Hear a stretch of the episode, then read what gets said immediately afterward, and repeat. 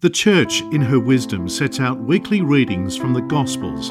These readings allow us to follow the life and teachings of our Lord Jesus Christ and the story of our salvation. Upper Room Media presents to you the weekly Sunday homily delivered from Sydney, Australia.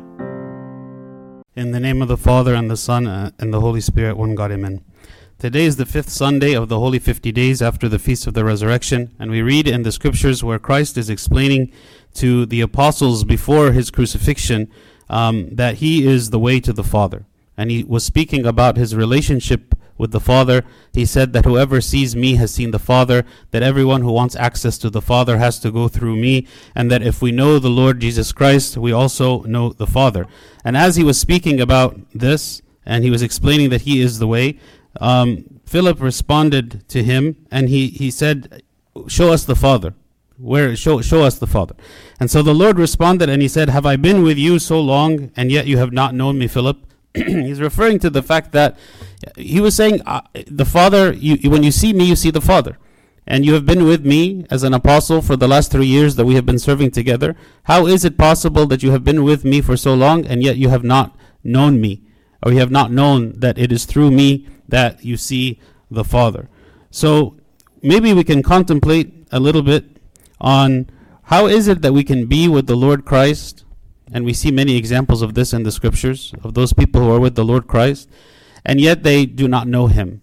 They have not yet perceived him. They have not yet realized what is it that he is offering. Because many people who are Christians maybe have a different uh, perspective of Christianity or of a certain idea of what Christianity is about. And maybe we spend our time in the church or we spend our time with the Lord Jesus Christ, and yet maybe we don't know him or we don't understand what is it that he is calling us for. We see some examples of this actually in the scripture. Um, for instance, St. Peter, um, when the Lord was having a conversation with him and he was saying, Who do people say that I am? And St. Peter said that you are um, the Lord, the, the Son of God. And so the Lord was uh, was pleased with his answer, and he said, "Blessed are you, Simon Barjona, because you have said that I am the, the you have you have um, proclaimed that I am the Son of God. But then after this, he begins to speak about his upcoming res- uh, crucifixion and what is it that is going to happen to him. And so the Lord responded, or so Saint Peter responded, and he said, "No, I will not allow this to happen to you." Right when he started speaking about the crucifixion, um, Saint Peter said, "No, I, I, I, I will defend you. I will not allow this to happen to you." And so then the Lord responded to him, and he said, "Get behind me, Satan." which is a very harsh and maybe strong words that the Lord used um, towards Saint Peter when he said, "Get behind me, Satan." What, when he said that, he was saying, "What? Who is it that wants to prevent the crucifixion from happening?" Well, actually, it is Satan himself. Satan wants to doesn't want salvation for the people, right? So when he called him Satan, he's referring to like you are you are making yourself to be an obstacle to my mission, which is the salvation of um, of the world. And so St. Peter was, although he was very zealous, very zealous uh, apostle, very zealous for the ministry, very zealous for the Lord, wanting to defend the Lord, and he was spent all of this time with the Lord, and yet in the end, he still was not really clear. What is the mission exactly? Why is it that you're here? You're here because you are going to die for the sins of the world? He didn't quite get it yet. Just like Philip, when, when he was saying, Show us the Father right? And the Lord said, have, have you not known me? Haven't I been with you? How is it that you can say, Show me the Father, when I have been with you for so long? Another example of people who spent a lot of time with the Lord Jesus Christ and yet did not know him are the Pharisees. They heard his teachings, they saw his miracles, um, and yet they remained blind and in darkness that they couldn't comprehend. So, one thing that we see as a, recurring pattern over and over is that even though there are people in the physical presence of the Lord, and even though they are hearing from Him and they are seeing His teachings and miracles and all these things, and yet they remain blind. And this is um, also what we see with the Pharisees. Another interesting example of this are the apostles James and John. John, who is known as John the Beloved, John, the one who put his head on the shoulder of the Lord Jesus Christ during the Last Supper, John, the one who is very gentle. Actually, he used to not be this way. Um, there was a situation that happened when um, the, there was a Samaritan uh, village that did not allow the people to, did not allow the Lord and his disciples to enter the village. They rejected them, and so the response of James and John was uh, in in Luke chapter nine. Um, uh, he said to them, uh, or the, the James and John said to the Lord, Do you want us to call down fire from heaven so that we can consume and destroy these people who have rejected us, who have not allowed us to pass through um, in their in their way in their village, and the Lord responded to them. He said, "You do not know what manner of spirit you are of, for the Son of Man did not come to destroy men's lives, but to save them." So here again we see at this early stage, maybe of their apostleship, where they were still not very clued in on what exactly the Lord was doing. We see them having a very different perception of what is this ministry right? What is this power that we have? What is the spirit that we have been given? And for what purpose should we use it? Are we using it to attack? Are we using it to kill? Are we using it to, to, to punish? Or are we using it to save? And that's why the Lord responded to them in this way. And He says, You do not know what manner of spirit you are of. Even though they were with the Lord, even though they received the grace, even though they received the spiritual power that the Lord had given them, and yet they still did not understand what is it that this is for? How is it that we should use this? And how is it that the people will benefit from this?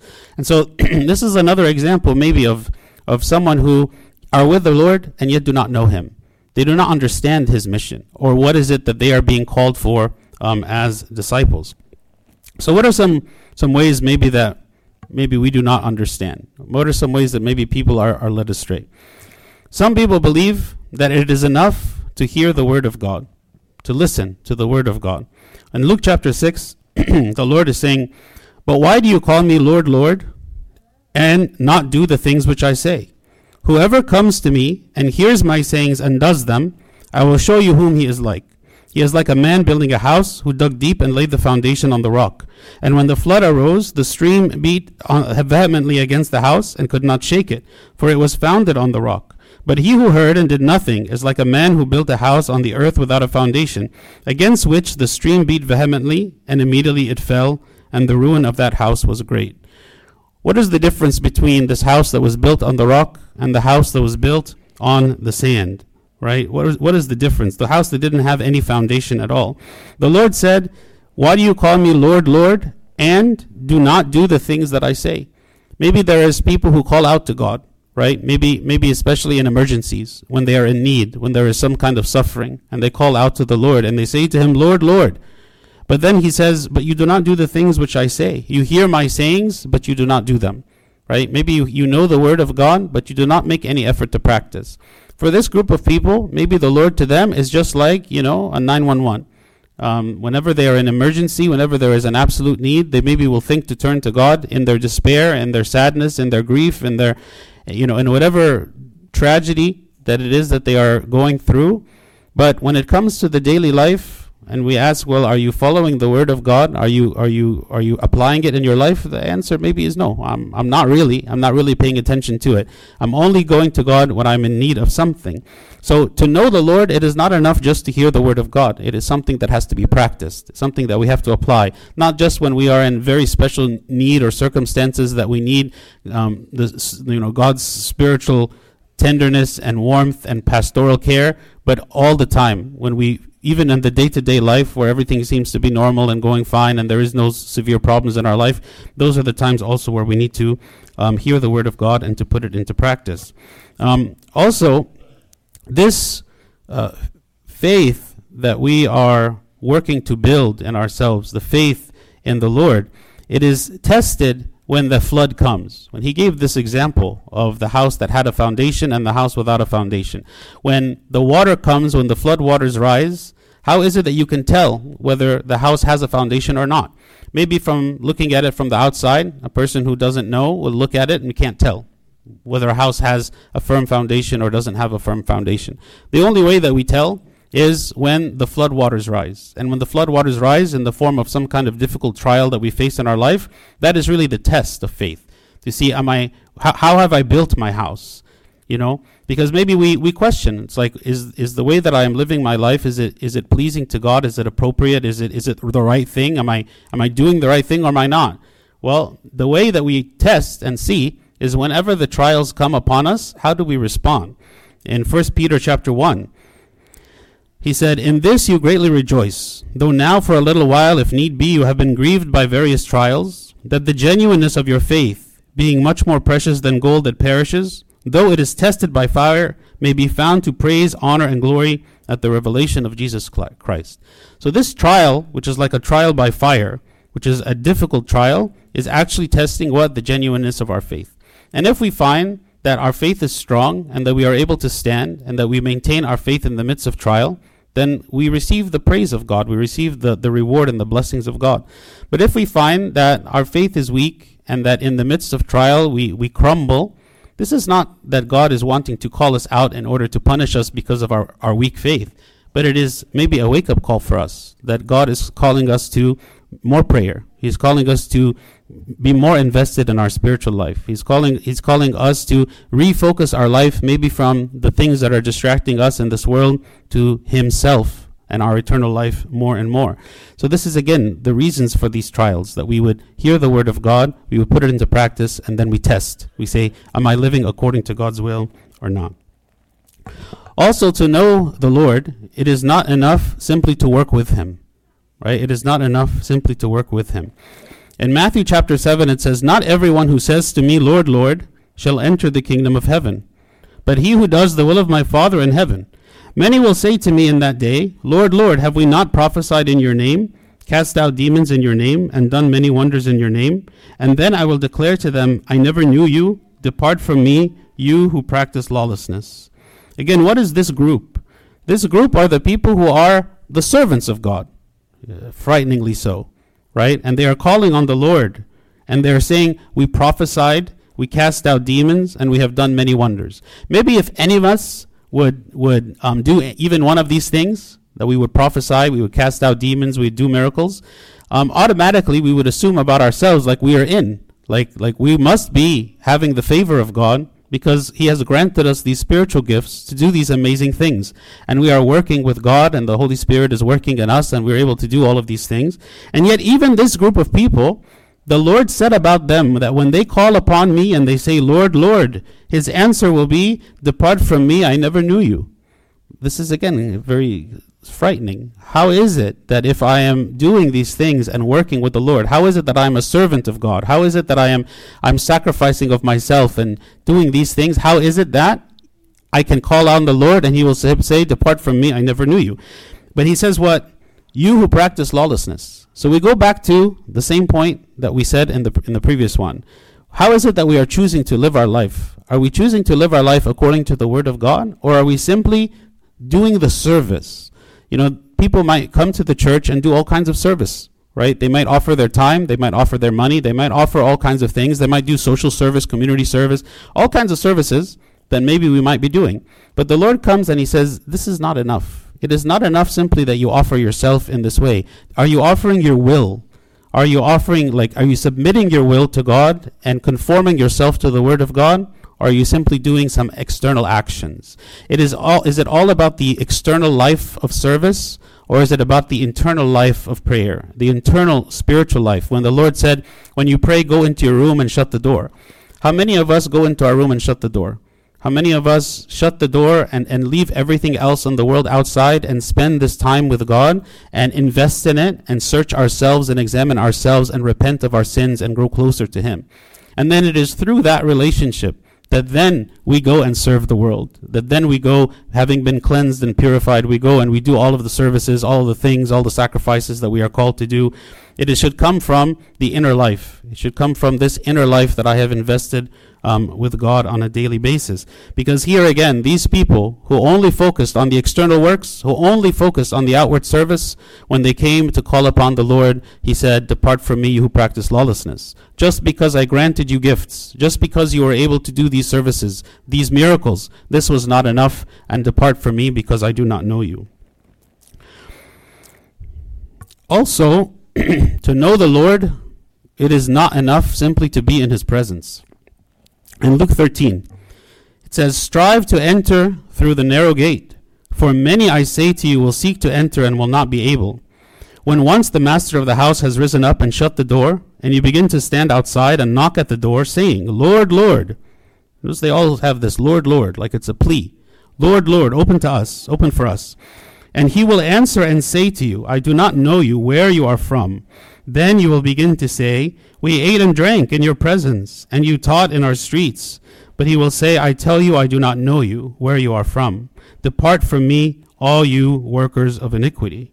So this group represents who? These are the people who maybe spent time in the presence of God, right? Because he's saying, when the people are saying, How is it you can say that you do not know us? We, you know, we ate and drank in your presence, and you taught us in our streets, right? These are the people who maybe heard, heard his word, who saw him teach, who spent time with him, okay? These are the people who maybe are in the church, but are not engaged with anything. They are simply in the presence of the holy things, you know? maybe sometimes we, we come to the liturgy and we are completely disconnected. Like we are we are we are really not here. We are here physically, but only physically, right? Or maybe the, the biggest part of the, the church affiliation or, or, or engagement is in fellowship related activities as opposed to spiritual activities, right? And the and just like these people who are saying, We ate in your we ate in your presence. Like we, we were there with you, we, we spent social time, we spent fellowship with you. But then he focuses again on the same point as before Depart from me, all you workers of iniquity. It is not enough simply to be in the presence of holiness. Being in the presence of holiness is not the same as being holy, right? The, the being holy requires a personal decision, a personal choice, a personal sacrifice to live according to the precepts of God, not simply to do the motions and the actions that appear godly. And this is the fundamental uh, difference between those people who are accepted by the Lord as compared to these people who are calling out, Lord, Lord, right? These people are calling out, Lord, Lord. They know the Lord in the sense they, they know of Him. They know He is, exists. And they even know to call upon Him because they are, they, are, they are praying. It's a prayer. They're saying, Lord, Lord. Okay? But, but the way that they have chosen to live their life has have disconnected themselves from Him. He, they are not able to um, fully be in union and in fellowship with Him because of the decisions and the choices that they have made. So, in summary, it is not enough to hear, but we must act. Right? It is not enough to hear.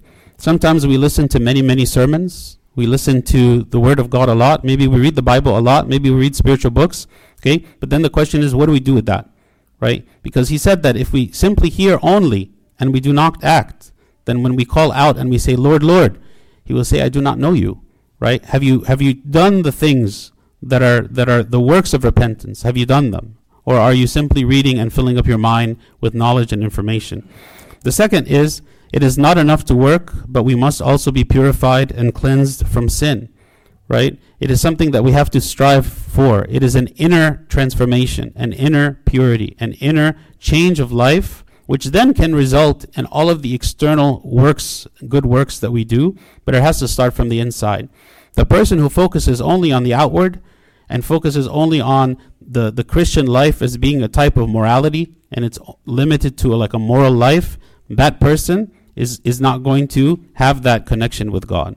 Christianity is not about being a moral person. Morality is an outcome of Christianity, but it is not the purpose or the goal of Christianity. Christianity is union with God is relationship with God. And from it comes all of the characteristics of God, all the virtues of God. But it but the goal should be primarily the inner life. And once we attain the inner life, we will also have the external life.